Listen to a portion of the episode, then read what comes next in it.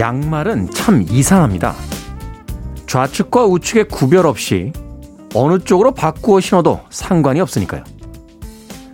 양 발의 모양이 다르고 또 그 크기도 다른데 어떻게 이런 게 가능할까요? 문득 양말처럼 살고 싶다는 생각을 해봅니다. 의견이 다르고 지지하는 무엇이 달라도 그들과 같이 살 수 있는 사람이길 꿈꿔봅니다. D-93일째 김태현의 프리웨이 시작합니다.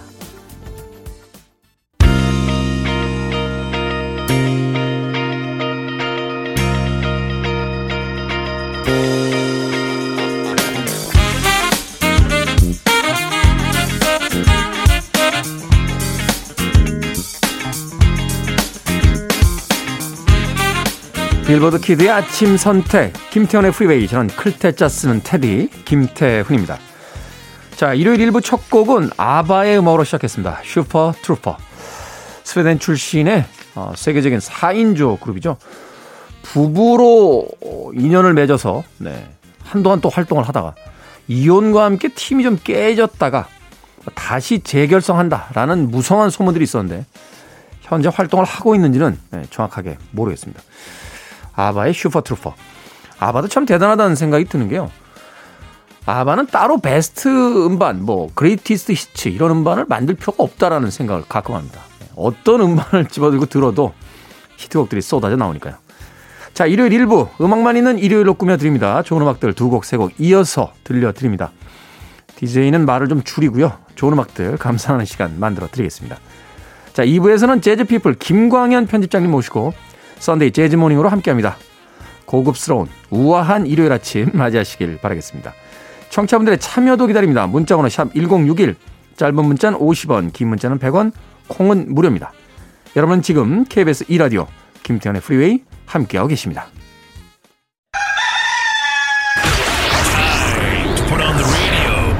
김태훈의 프리웨이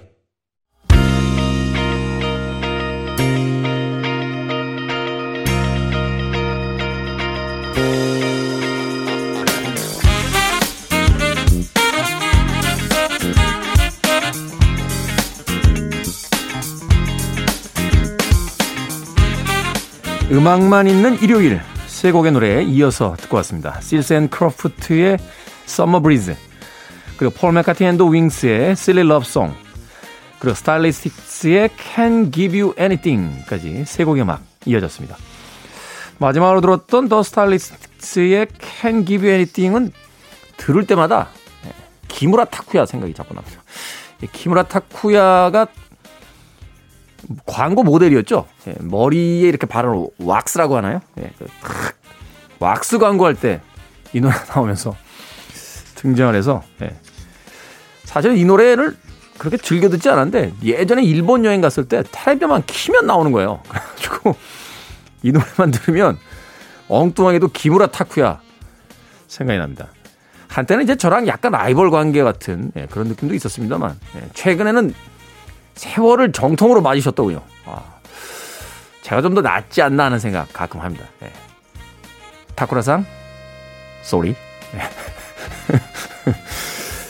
키무라 타쿠야 팬들한테 몰매 맞겠네요. 네. 드라마의 최전성기를 이끌었던, 네, 일본 드라마의 최전성기를 이끌었던 그런 아주 대단한 스타였습니다. 키무라 타쿠야. 자, 김유진님. 오늘 눈 뜨자마자 출근 준비하려 했는데 일요일입니다. 너무 행복합니다. 하셨습니다. 아니, 얼마나 간밤에 정신이 없으셨으면 내일이 일요일이라는 것도 모르고 죽으셨습니까? 어. 그런데 일요일인지 모르고 눈을 떴는데 일요일이다! 라고 했을 때 뜻하지 않은 선물 받은 것 같은 그런 기분이 있죠. 남녀 관계에도 그런 때가 있잖아요. 뭐 생일이다, 크리스마스다, 뭐 발렌타인데이다, 화이트데이다 이런 어떤 특정한 정해진 날이 아니라 아무 날도 아닌데 그냥 슬쩍 그다지 비싸지 않더라도 슬쩍 선물을 건네는 누군가. 이거 뭐야? 뭐다 주셨어? 하, 나도 이런 거 해보고 싶어. 아, 뭐 그렇다는 이야기입니다. 아, 뜻하지 않은 선물 같은 일요일 만끽하시길 바라겠습니다. 김유진님. 이덕재님, 안녕하세요, 테디. 듣기만 하다가 일요일 충분하며 듣습니다. 출근을 해야 하니, 그래야만 하니, 라고 약간 멘붕 오신, 네. 현타 오신 느낌으로 문자를 보내셨습니다. 일요일날 출근하면 피곤하죠. 쉬는 날인데. 좋은 점은 있습니다. 아, 월요병은 없습니다. 어차피 어, 어제도 출근했기 때문에. 위로가 될까요? 이덕재님? 기왕 나가기로 하신 거 어, 즐겁게 출근하십시오. 가는 공간, 만나는 사람마다 좋은 이미지, 좋은 또 기운이 있을 때 더 많은 사람들이 옆에 모이고 또 좋은 일들이 생기지 않나 하는 생각 해보게 됩니다. 송지현님, 테디, 갑작스럽게 운전하고 느닷없이 반려견을 데려오고 인생이 바뀌었어요. 변하지 않는 건 아침마다 프리웨이 듣는 것 뿐입니다. 하셨네요. 프리웨이를 즐겨 들으시는 것, 네. 불과 300일 전에만 해도 상상할 수 없었던 일이시잖아요. 저희가 방송 시작한 지가 300일이 안 됐으니까. 300일 전에 비해서 많이 바뀌셨네요. 예. 앞으로는 이것만큼은 변하지 않았으면 좋겠습니다. 반려견을 데려오셨다고요? 어디서 데려오셨는지 모르겠습니다만 집에 반려동물이 한 마리 들어오면 정말 많은 것들이 바뀝니다. 예, 마치 아이 하나를 키우듯이 제가 아는 분도 그 굉장히 그 무뚝뚝한 예, 부부 생활과 가족 생활 속에서 이렇게 한탄하고 계셨는데 아이들이 강아지를 한 마리 키우고 싶다라고 해서 예전에는 안 된다고 하셨대요. 강아지를 한 마리 무슨 마음인지 어, 데려오셨어요. 그 유기견 센터에서. 그 다음부터 집안 분위기가 바뀌었답니다. 예. 집에 들어가면 뭐 강아지가 들어오는 사람들 순서대로 꼬리를 흔들어 주니까 강아지하고 이야기하다 공통점이 생긴 거죠. 그래서 가족들이 모여 있을 때 아, 강아지가 막 이렇게 꼬리를 흔들면서 돌아다니면 가족들끼리 그 강아지 이야기 하느라고 예, 모처럼 이야기가 시작됐다.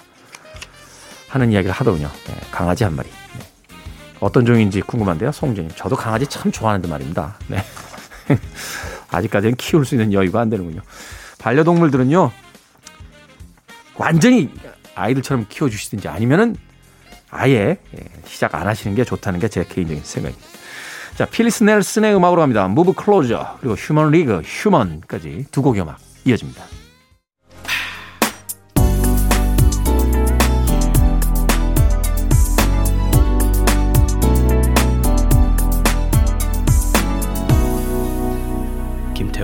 Freeway.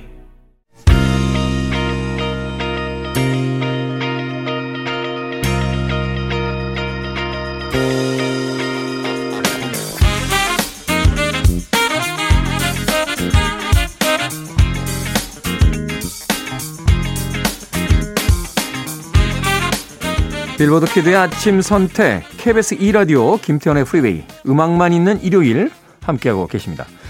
타이트 AT의 헛빛 그리고 리타 쿨리지의 You까지 두 곡의 음악 이어서 들려드렸습니다. Tahiti 80는 재밌는 팀이죠. 어, 아버지가 이 멤버 중에 한 명인 아버지가 타히티 섬에 80년도에 예, 관광을 가셨다 티셔츠를 하나 사오셨는데 예, 그 티셔츠에서 영감을 받아 팀명을 지었다라고 알려져 있습니다. 리타 쿨리지 리타 쿨리지도 뭐 70년대 80년대 대단한 아티스트였죠. 007 영화의 주제곡을 부르기도 했던 007 영화의 주제곡을 부른다는 게 쉬운 게 아닙니다. 그 당시에 가장 인기 있고 또 음악적으로도 고평가를 받은 아티스트들에게 이 주제곡을 맡기기로 유명한데 리타 쿨리지도 네. 현재까지 한 25편 정도 나왔죠. 네. 그 25편의 영화 중에 한 편의 주제곡을 맡기도 했던 아티스트였습니다. 타이티 에이티의 핫빛 그리고 리타 쿨리지의 You까지 두 곡의 음악 이어서 들려드렸습니다. K81842393님, 듣기만 하다 어느 순간 콩 다운받아 집에서 댓글 답니다. 매일매일 106.1 프리웨이부터 하루를 즐겁게 시작합니다. 즐겁고 유쾌한 테디, 감사합니다. 하셨습니다. 들어주셔서 감사합니다. 자, 4788님, 테디님, 일관된 모습 좋습니다. 저도 저한테 항상 이쁘다고 해주려고요. 저를 사랑해줘야겠어요. 즐거운 하루 되세요. 라고 하셨습니다. 일관된 건 아니고요. 그냥 팩트를 얘기하는 거죠. 네. 제가 이렇게 일관된 사람은 아니에요. 네. 옛날에 아주 옛날에 여자친구가 변덕이 죽을 듯 한다고 저한테. 네. 야, 이 표현도 굉장히 옛날 표현 아닙니까? 어, 변덕이 죽을 듯 한다. 야, 진짜 어머님들이 쓰시던 표현인데 저희 어머님 세대들이 예. 그걸 또 날름 받아가지고 썼는데 이제는 좀 낡은 듯한 느낌이 있군요. 디지털 세대와는 어울리지 않는 예, 표현. 그리고 저는 맨날 꿈이 바뀌었어요. 예, 어릴 때는 아, 배의 선장이 되고 싶었다가 드러머로 전향했다가 예, 영화 감독이 되고 싶었는데 하나도 된 게 없습니다. 예. 물론 이제 그 중간에 조금 다른 꿈들도 가끔 있었죠. 예, 재벌 2세 되고 싶었어요. 재벌 2세. 아버지가 노력을 안 하시는 거예요. 예. 아니 말이 됩니까? 아들의 꿈을 아버지들이 꺾는다는 게 진짜 아버지한테 반항했어요. 예, 아들의 꿈을 꺾지 말라.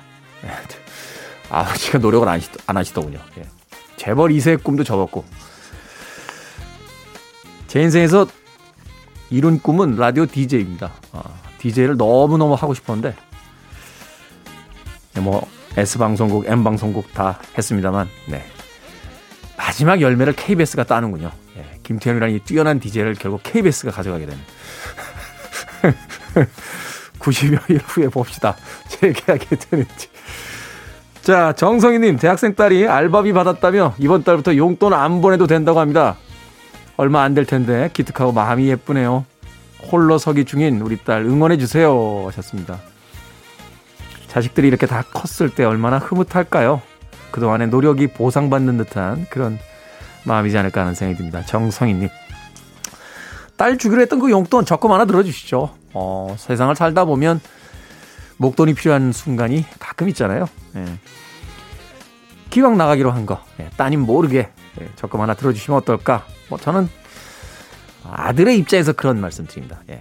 제 어머님 제가 그래도 생활비는 조금 드리는데 예, 맨날 돈이 없으시대요. 저는 믿고 싶습니다. 아, 저를 위해서 어머님이 적금을 들고 있다는 그런 것 같지는 않은데 어찌됐건 정성희님 좋은 소식이네요. 자, 음악 두 곡 듣습니다. 브로스의 I Owe You Nothing 그리고 수도 에코의 Funky Town까지 두 곡의 음악 이어집니다. 아, 수도 에코의 Funky Town은 4865님의 신청곡입니다. You're listening to one of the best radio stations around. You're listening to 김태훈의 Freeway. Billboard Kid의 아침 선택 KBS 2라디오 김태훈의 Freeway 자 이제 1부 끝곡은 데이비드 포스터의 음악으로 준비했습니다 Love Theme from Saint Elmo's Fire 이 곡 듣고 저는 잠시 후 2부에서 돌아옵니다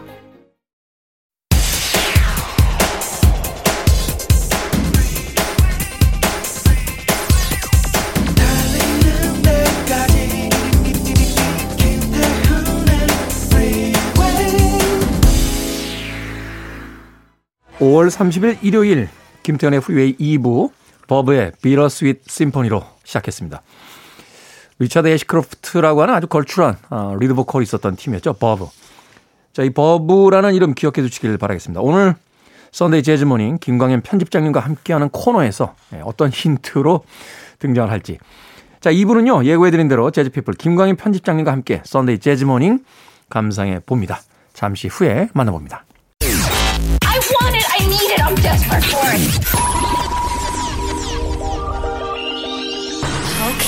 Let's do it. 김태훈의 Freeway.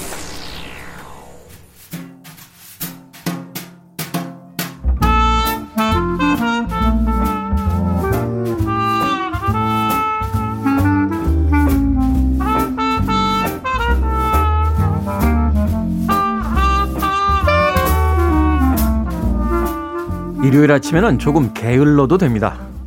이불 속에서 소파 위에서 귀만 열어놓고 계십시오. Sunday Jazz Morning 오늘도 Jazz People 김광현 편집장님과 함께합니다. 안녕하세요. 안녕하세요. 김광현입니다. 한 주 동안 어떻게 지내셨습니까? 네. 음, 또 음악과 함께 하고요. 그리고 그 6월호가 이제 나왔습니다. 네. 네, 뭐 지난주 잠깐 얘기 들었던 것 같기도 한데 이제 창간 15주년 되는 음, 6월이거든요. 그래서 네네. 그 기념호 뭐 기념호라고 아주 뭐 특별한 거 준비하지 못했지만 예, 이것저것 준비하고 기사 준비하고 그리고 이벤트 준비하면서요. 그러면서 또 한 주를 보냈고 또 매달 그렇지만 또 다음 달 예, 준비를 해야 될 시기이기도 합니다. 그러군요. 이 재즈 피플 그 정기 구독 같은 거 하려면 어떻게 해야 됩니까? 어, 그 저희 홈페이지에 들어오셔서 어, 일반 온라인 샵처럼 샵에서 이제 주문하시면 되고요. Jazz People 검색하면 네, 됩니까? 네. 그러시고 뭐 아니면 SNS에서 이렇게 답변 질문 같은 거 해 주시면요 저희가 또 아, 주소도 알려 드리고 네. 아니면 뭐 개인적으로 연락 주셔도 좋고 그렇습니다. 이번에 15주년 기념호라고 하셨는데 표지 모델 누군지 궁금하네요. 네, 표지는 그 빌 에반스입니다. 빌 에반스. 네, 빌 에반스를 한 이유는요. 그 이제 60 1961년 6월 6월. 그러니까 딱 60년 전이죠. 60년 전에 그 빌 에반스의 그 명반인 그 Village Vanguard의 라이브 실황이 아. 나왔습니다. 그래서 그 녹음이 1961년 6월 25일 아. 또 우리는 또 이 한국전이 한국전쟁으로 있었던 날이어서 저는 이제 그래서 그 날짜를 꼭 기억하게 되는데요. 네. 그래서 이제 6.25가 있고 난 11년 후에 61년 뉴욕에 있는 Village Vanguard에서 공연을 가졌고 그 음반이 이제 Sunday at the Village Vanguard 그다음에 Waltz for Debby 두 장의 음반으로 나왔거든요. 그래서 그것을 기념하면서 빌 에반스의 커버 스토리와 표지 모델을 이렇게 넣어서 만들게 됐습니다. 그렇군요. 역시 김광현 편집장님은 빌 에반스의 음원이 나온 날과 이제 6.25 전쟁을 연결시켜서 저는 1982년 잘 기억해요. Blade Runner라는 아주 기념적인 영화와 아, 영화, 네 네. 한국에서는 애마 부인이 개봉, 개봉해서 그게 6월 25일. 아니 6월 25일은 아니고 1982년 80. 그 두 개를 연관시켜서 역시 이제 연결에도 품격이 있다는 걸. 그렇죠. 예. 아니 애마 부인을 제가 폄하하는 건 아닙니다. 그 작품도 굉장히 좋은 작품입니다. 네. 어찌됐건 자 이렇게 15주년 기념 네, Jazz People 책을 지금 발매하신 뒤에 어, 썬데이 재즈 모닝을 위해서 와주셨습니다. 자 오늘은 어떤 음악 들어봅니까? 어떤 네. 주제를 가지고? 음, 그 언제나 재즈 잡지를 하다 보면은 음, 여러 가지 주제들로 기획 기사를 만들게 되는데요. 네. 네, 단골 손님이 재즈 음반사입니다. 재즈는 특히 또 음반사에 따라서 물론 락 음악이나 뭐 이런 것도 마찬가지입니다만 네. 이 레이블에 따라서 음악 색깔들이 좀 많이 달라지죠. 그렇죠. 어. 네. 아티스트는 보통 한 음반사에서 음반을 내면은 붙박이처럼 그 음반사에서 뭐 아, 적으면 다섯 장, 음. 많으면 20, 20, 30여 장 정도까지 쭉 활동하면서 음반을 내는 경우가 있는데요. 네. 그 아마 지난달에 한번 소개해드렸던 Blue Note 레코드, Blue Note 레코드. Blue Note 레코드가 이제 그런 레이블 어, 음반사 중에 대표이고요. 어, Blue Note 레이블과 약간 라이벌 에, 형태를 띠면서 어, 50년대, 60년대 그리고 뭐 지금도 어, 그렇긴 하지만요. 어, 그런 음반사 중에 하나가 Verve라는 음반사가 있습니다. Verve. 예, 네. Verve라는 음반사가 재즈가의 있는데 명가죠. 명가죠. 어, 예. 어. 블루노트와 버브, 벌, 버브와 블루노트 이렇게 두 가지 레이블을 언제나 같이 얘기하게 되는데요. 그 Blue Note가 약간 hard bop 그 다음에 모던 재즈에 약간 포커스를 맞췄다면은 네. 그 버브는 물론 그 스타일의 음반도 냈는데요. 보컬 음반들도 참 많이 냈습니다. 그 굉장히 감미로운 보컬들의 그렇죠. 아티스트들이 이 버브에 많아서 사실 네. 대중적으로 사람들은 Blue Note보다는 Verve 쪽 음반을 많이 샀던 기억도 어, 있거든요. 거기 이제 노선이 좀 갈리게 되는데요. 재즈를 좀 많이 들으시고 그 즉흥 연주, 그다음 이제 관악 연주 그런 거에 관심이 많은 있으신 분들은 50에서 60년대 나온 Blue Note 음반에 아. 예, 집중을 하게 되고요. 그리고 이제 재즈를 조금 한번 들어볼까? 근데 연주는 조금 부담스럽고 어 전통적인 재즈 보컬, 보컬 재즈를 좀 들어봐야지 하는 분들은 당연히 이제 엘라 피츠제럴드, 사라 본, 그다음에 조금 후대에 나온 이제 다이애나 크렐 같은 네. 아티스트는 다 버브 어, 아티스트입니다. 로라 피. 로라 피지도 있고요. 네. 그러다 보니까 이제 버브를 선택하게 되죠. 제가 EMI 근무할 때 그 Blue Note 담당이 제 동기였어요. 네. 그 친구한테 신보 이렇게 받아가지고 여의도에 주차장이 있던 시절이 있습니다. 거기 가서 버브 음반하고 바꾸던 기억이 나요. 버- 버브 담당자 만나가지고 네, 네. 바꾸자. 그렇죠. 그 나요. 음반사 분들은 이제 자신이 발매된 발매한 음반들을 네. 서로 이제 자료 교환도 있고요. 있고, 네. 근데 이제 예, 물론 이제 후반에도 또 얘기 드리겠지만 지금은 그 블루노트와 버브가 한 식구가 돼 버렸죠. 합병돼 있죠. 예, 네. 90년대 이후 음원으로 이제 음반을 듣는 방식이 많이 바뀌면서 음반사들이 인수합병이 되면서 지금은 이제 그 평생의 라이벌이었던 음. 블루노트와 버브가 그러니까 유니버설 뮤직이라는 대 그룹 그 아주 대형 메이저 음반사죠. 음반사 안에 각각의 재즈 레이블로 인수합병돼서 한, 한 지붕 한 가족이 된 거죠. 그렇죠. 네. 예전만 해도 이제 6개 메이저 음반사 이렇게 됐는데 지금 한 두 개 정도로 합병이 다돼 있는 듯한 네. 어, 느낌이 듭니다. 자, 첫 곡, 이 버브에서 나오는 음반 중에서 어떤 곡 들어봅니까? 예, 그 버브는 어, 1956년에 이제 시작이 됐다라고 얘기를 합니다. 네. 아, 1956년에 시작됐는데요. 그 전으로 본다면요. 어, 설립자인 노만 그랜츠가 44년부터 거슬러 올라가게 됩니다. 그때 음, 이제 네. 공연들을 기획하면서 음반이 시작이 되는데요. 어, 뭐 버브란 음반을 이름을 달고 나온 음반은 56년이니까요. 그 초기의 음반 중에서 하나 골랐습니다. 음. 에, 3대 테너 색스폰 연주자 하면 우리가 이제 에, 콜맨 호킨스, 레스터 영, 그다음에 벤 웹스터 이렇게 세 명을 거론하게 됩니다. 네. 아, 예전 스윙 재즈 시대 때 뭐 듀크 엘링턴이나 듀크 엘링턴 그다음에 플레처 헨더슨 같은 명 어, 스윙 빅밴드에 소속됐던 연주자들이고 또 모던 시대를 맞이하면서 솔로로 독립해서 아주 뛰어난 테너 색스폰 연주를 들려주었던 연주자인데요. 네. 그 중에 에, 버브에서 아주 화려한 전성 시대를 보냈던 벤 웹스터 퀸텟 오중주가 되겠죠. 벤 웹스터 퀸텟의 Soulville이라는 곡인데요.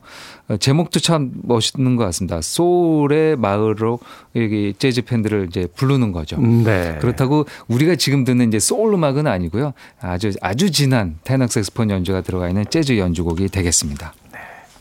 이 재즈 아티스트들 혹은 뭐 장소라든지 곡에 대한 어떤 작법을 보면 참 흥미로워요. 음. 그 뉴욕에 있는 유명한 재즈 클럽 앞서도 잠깐 이야기해 주셨습니다. 뭐 빌리지 뱅가드라든지 네. 버드랜드 같은 네. 뭐 이런 작법들이 참 어, 흥미로운 그런 음. 음. 악 장르가 아닌가 하는 생각이 듭니다. 벤 웹스터 퀸텟 Soulville 듣습니다. 8분짜리 곡이었는데 좋은데요. 네.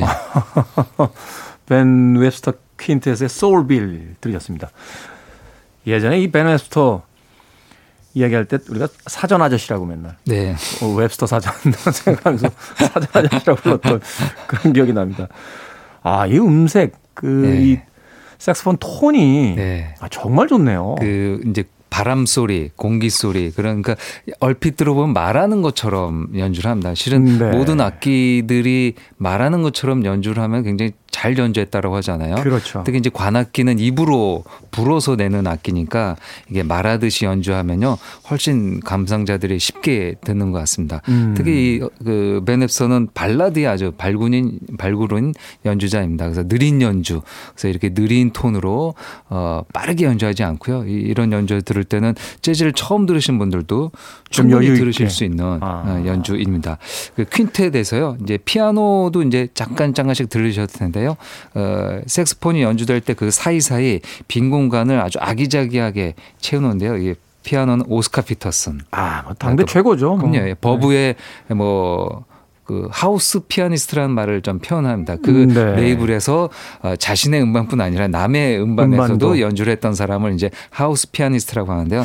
오스카 피터슨이 연주를 하고요. 기타, 전주에 나왔던 앞부분에 나왔던 기타는 허브 엘리스. 허브 엘리스. 베이스는 레이 브라운, 아. 드럼에는 스탄 레비. 그 당시 막 당대 최고의 연주자들이 다 모여서 연주를 했습니다. 그러네요. 어, 뭐 뮤지션들의 면면뿐만이 아니라 이 벤 웹스터의 그 테너 색스폰 참 오랜만에 저도 들었는데 음. 어, 너무 좋습니다. 일요일 아침에 마치 그 일요일 밤 같은 분위기 내주는 여유 있는 음악이 아니었나 하는 생각 해보게 됩니다. 자 오늘 버브 레이블 특집으로 어, 진행을 해드리고 있습니다. 다음 곡은 어떤 음악 듣습니까? 네. 다음은 버브를 뭐 벤 웹스터도 그렇고 뭐 루이 암스트롱도 있고 다 있지만 이 버브 하면 언제나 같이 얘기되는 보컬리스트가 엘라 피츠제럴드입니다. 엘라 피츠제럴드. 아, 이 버브의 설립자인 노만 그랜츠는 엘라를 특히 많이 아꼈고요. 네. 그리고 어 재즈 스탠다드 미국의 팝 음악사에서 그 스탠다드를 아주 기록으로 장대하게 남긴 그 아메리칸 음 스탠다드 팝 시리즈가 있습니다. 우리가 네. 이걸 songbook이라고 하는데요. 그 songbook을 58년부터 64년까지 예, 그 작업을 아주 길게 한, 한 아티스트가 아, 엘라 피츠제럴드고요. 그걸 이제 진두지휘한 사람이 노만 그랜츠가 노만 그랜츠. 되겠습니다. 네. 그 엘라가 언제나 빠질 수 없는데요. 뭐 음반이 너무 많고요. 어, 말년에 에, 이 파블로란 레이블로 가기 이전까지는 오랜 세월 어, 글쎄요, 이제 장수로 본다면은 뭐 100장까지는 안 되지만 아. 한 50여 장 가까이 이 버브에서 내지 않았을까 하고요. 뭐 저는 개인적으로 엘라를 너무나 좋아해서 음반을 많이 모으는데요. 뭐 지금 절반도 못 모을 정도로 너무 많은 음반을 냈습니다. 팝이나 락은 모르겠는데 재즈는 음. 어떤 아티스트, 그러니까 유명, 더구나 이제 거장의 반열에 오르는 아티스트의 음반을 다 모은다는 게 어떤 면에서는. 거의 불가능한. 불가능합니다. 특히나 이제 유럽까지 가서 막 앨범 낸 사람들이 네. 많으니까. 다 냈다고 생각했는데 네. 말씀하신 대로 뭐 이탈리아에 대한 그 이탈리아에 공연 갔다가 거기서만 나온 음반이 있을 수 그러니까요. 있고 그러니까요. 어. 예, 뭐 노력하는 거죠. 어쨌든 많이 모으려고. 어, 이렇게 이제 엘라가 아, 그 버브에서 많이 냈는데요. 60년에 1960년에 2월 13일 날 아, 독일에 가서 공연을 했습니다. 그, 그 당시는 이제 서베를린, 동베를린 나눠져 나눠져 있을 텐데요. 네. 어, 그 장벽이 61년인가요? 그렇게 만들어지니까 그 장벽이 있기 한 해 전에 에, 가서 공연을 한 것 같습니다. 음. 어, 독일 서베를린에 가서 가졌던 실황입니다. 근데 에, 지금까지도 재즈 보컬, 특히 재즈 보컬 라이브 음반하면요. 언제나 가장 높은 자리에서 빛을 내는 음. 음반이 엘라 피츠제럴드의 에, Ella in Berlin이라는 1960년에 나온 음반이 되겠습니다. 그렇군요. 그 당시 뭐 나오자마자 뭐 어, 베스트셀러가 되고요. 어, 제 3회 그 다음에 이제 연초에 있었던 제3회 그래미에서 두 개 부문을 수상을 하게 됩니다. 음. 근데 당시 59년, 60년에서는 61년에서는 뭐 재즈 부문도 있었지만 메인 부분에 재즈 아티스트가 상을 많이 받았습니다. 네. 그래서 저도 이제 기록을 좀 찾아보니까요. 그러니까 당시만 해도 재즈 음악이 이제 대중 음악의 주류 쪽에 그럼요. 있었다는 거죠. 네, 맞습니다. 네. 그래서 재즈 부분이 아닌 최우수 여성 보컬 부분과 음. 최우수 여성 보컬 앨범상을 엘라 피츠제럴드의 에, Ella in Berlin과 그다음에 이 앨범에 수록된 타이틀곡 Mack the Knife가 상을 받았습니다. 아, Mack the Knife, 이 쿠르트 바일의 네. Threepenny. Opera에 네. 나오는 어, Mack the Knife. 과연 어떻게 부를지 또 음. 궁금해하고요. 한 곡만 더 소개해 주십시오. 두 곡 이어서 듣게. 네. 그 다음은 조금 시간을 음, 건너뛰어서 90년대로 오겠습니다. 어, 버브가 60년대, 70년대 이렇게 활동을 하는데요.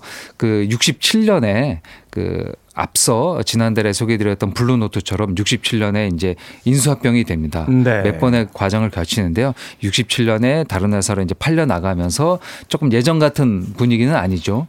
아무래도 이제 60년대 후반, 70년대는 워낙 그 디스코와 락의 전성시대니까요. 재즈가 조금 어려웠던 시기입니다. 그러다가 90년대 다시 또 음반을 내기 시작하게 되는데요. 네. 그때 이제 에, 그 버블을 일으켰던 아티스트가 기타리스트 존 스코필드입니다. 존 스코필드. 예, 그래서 지금은 어 예전 음, 뭐 재즈 legend들 제외한다면은 버블을 대표하는 아티스트라고 볼 수 있겠죠. 그렇군요. 존 스코필드의 1998년 음반 A Go Go라는 음반에서요 타이틀곡 A Go Go를 골라봤습니다. 네. 이 백업에 Medeski Martin and Wood가 참여를 했네요. 네. 그, 그 오. 당시 90년대는 이제 재즈 scene에서 본다면은 acid 재즈라는 장르가 유행을 할 때입니다. 유행이었죠. 아, 뭐 Blue Note에서는 이제 Us3라는 DJ들이 만든 음악들이 나오고요. 뭐 Soulive 같은 팀도 그렇죠. 있었고요. 네. 그리고 이 Verve에서는 그 정통 재즈 연주자들이 acid한 스타일로 연주하는 어, 아티스트가 많았는데요. 그 중에 이제 대표 주자가 존 스코필드가 되겠습니다. 음. 그 존 메데스키, 빌리 마틴, 크리스 우드는요. 우리가 이제 성의 이니셜을 따가지고 M M and W. W라고 얘기합니다. 혹은 Medeski Martin and Wood 예, 그렇게도. 얘기하고요. 네. 어, 자신들도 음반을 발표를 하고 근데 아무래도 조금 마이너한 음반에서 활동을 하다가 존 스코필드라는 거장을 만나서 버브에서 이제 음반을 내면서 그리고 이제 예, Medeski Martin and Wood도 이때부터 더 이제 조금 높은 무대로 큰 그렇죠. 무대 재즈 아. 페스티벌의 메인 무대에 서게 되게 어, 그렇게 되게 됩니다. 네, 저도 20세기 말 21세기 초에 이 Medeski Martin and Wood에 푹 빠져가지고 네. 음반 한참 사 먹었던 그런 기억이 납니다. 자, 존 스코필드 어고고까지 두곡 음악 엘라 피제랄드의 맥더나이프 존 스코필드 어고고 두곡 음악 이어서 보내드립니다. Free your mind. I want to break free. Are you With the freeway. You're riding on the freeway. Freeway. 스니커즈를 신은 프랭크 시나트라라고 데뷔 당시에 별칭이 붙어 있었죠. 제이미 컬럼의 What a Difference a Day Made 들으셨습니다. 이 곡은 저는 다이나 워싱턴의 곡으로 네. 참 많이 들었는데 어, 분위기가 또 다르네요. 네, 남자 보통 이제 여성 보컬리스트들이 많이 불렀는데요. 에, 제이미 컬럼의 약간 풋풋했던 20대 목소리도 좋은 것 같습니다. 그 버브는 이렇게 90년대, 2000년대 오면서 어 모든 음반사가 다 그렇지만 이제 신인 발굴을 애를 써야 되죠. 네. 어, 그 거장들의 흔히 이제 음반사에서 얘기하는 back catalog. 그러니까 예전에 나왔던 음반들을 판매하는 것도 중요하지만 아, 지금 이제 동시대에 활동하는 아티스트를 new 아티스트. 예, 보고 그다음에 발굴하고 음반을 내고 그리고 또 유명하게 만들고 그리고 이제 그게 이제 선순환이 돼야 되죠. 2000년대 그 일을 가장 잘 에, 역임했던 아티스트가 제이미 컬럼이 아닌가 제이미 합니다. 컬럼. 그 재즈를 전공하거나 뭐 피아노를 이렇게 배우거나 그러지 않고 독학 을 한 아티스트입니다. 아. 뭐 피자 가게에서 이렇게 일을 하다가 잠깐 쉬는 시간에 노래를 하거나 피아노를 쳤다고 하는데요. 그때부터 이제 동네에서 소문이 나고 그래서 어 20대, 20살에 자기가 만든 음반이 또 거기서 이제 인기가 있었던 겁니다. 음, 네. 그래서 어 지금 인터넷에 이렇게 검색해 보니까 그 음반은 이제 정식 유통이 아니고 음. 자주 제작이라고 하죠. 그렇죠. 500장 독립제작 정도. 500장. 그래서 지금 이 음반이 굉장히 비싸게 거- 판매가 된다고 합니다. 그러니까 그런 음반들이 이제 collector's 아이템이잖아요. 그럼요. 예, 거의 100만 원에 가까운 그 금액으로 그 유통이 된다고 하니까요. 그런데 이제 그렇게 소문이 나다가 이제 Candid라는 이제 영국 음반사가 있습니다. 네. 예, 재즈 레이블인데요. Candid에서 어 정식 음반을 내고 어 이제 더 유명해지게 된 거죠. 영국에서. 그러면서 이제 대형 메이저 음반사인 버브가 스카웃을 하게 된 거죠. 네. 어떻게 보면 이제 영국에서 활동했던 남성 재즈 보컬리스트들을 스카웃해서 2003년에 예, 20 something이라는 음반. 그러니까 음. 어떻게 보면 이런 것들 우리가 이제 메이저 데뷔작이라고 얘기하죠. 그렇죠. 예, 마이너에서 냈던 거 다음 메이저 데뷔작을 내면서 전 세계적으로 유명해지게 됩니다. 말씀하신 대로 이제 스니커즈를 신은 프랭크 시나트라는 말은 젊어 젊은 아티스트인데 예전 스타일을 음. 복고 성향으로 예전 노래들을 부르는 거죠. 음. 네. 사실 그래서 제이미 컬럼은 재즈 아티스트로 분류는 합니다만 일반적인 팬들은 그냥 팝 아티스트화 그럼요. 돼서 네. 굉장히 즐겨 듣는 아티스트로 또 알려져 있기도 합니다. 목소리 참 좋네요.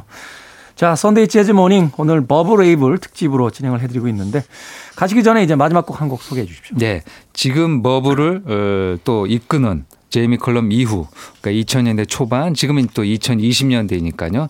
현재는 존 바티스트가 아닌가 생각이 듭니다. 존 바티스트. 예, 지금 그 디즈니에서 마- 나온 만화 이제 소울이라는 영화가 있죠 애니메이션. 네. 그 소울 영화 어, 만화 영화의 음악 감독을 맡았죠. 나인 인치 네일스의 그 트렌트 레즈너하고 공동으로 그렇죠. 맞춰서 음악을 예. 진행을 했죠. 예, 재즈적인 것은 이제 존 바티스트가, 존 바티스트가 했는데요. 하고. 1986년생이라고 합니다. 아, 아, 그 러니까 젊네요. 많이 젊은 나이인 거죠. 예. 예, 이 젊은 나이에 재즈 음반도 많이 내고요. 그리고 보컬 노래까지도 합니다. 재즈 연주, 그 다음에 편곡, 작곡, 어 그리고 그 이전에 그 미국 TV 쇼의 밴드 마스터도 했었습니다. 아. 그래서 아마 우리나라 그 케이팝 팬들 특히 이제 이 BTS 팬들은 다 이 존 바티스트를 아는 이유가요. 자료를 찾아보니까 그 BTS가 비틀즈 컨셉으로 미국 TV 쇼에 나갔던 적이 음, 네. 있다고 합니다. 그때 백밴드 그 TV 쇼의 아. 백밴드의 마스터가 존 바티스트였습니다. 아, 저도 본 기억이 나는데 다시 한번 찾아봐야겠네. 아, 그때 그 백밴드가 존 바티스트가 이끄는 밴드였습니다. 밴드다. Stay 아. Human이라는 밴드인데요. 그래서 이제 아 우리나라 아니면 이제 전 세계 아미들은 아 그때 그 연주가 되게 잘 궁합이 맞았는데 누구의 연주일까? 그래서 음. 이제 존 바티스트 이름이 알려졌고요. 뭐 지금은 뭐 어, 소울 음악을 맡을 정도로 네. 명실공히 지금 최고의 인기 재즈 피아니스트 겸 보컬리스트가 됐습니다. 네. 어떤 곡 그럼 듣습니까? 네, 그의 2019년 음반인데요. Chronology of a Dream이라는 음반이고요. 이 음반은 2018년에 빌리지 뱅가드에서 가졌던 라이브 실황을 모아서 발표한 음반이 되겠습니다. Higher라는 곡입니다. 네. 자, 이 곡 오늘 버브 레이블 특집으로 어, 마지막 곡으로 듣도록 하겠습니다. Sunday Jazz Morning 재즈 피플 김광현 편집장님과 함께 했습니다. 고맙습니다. 감사합니다.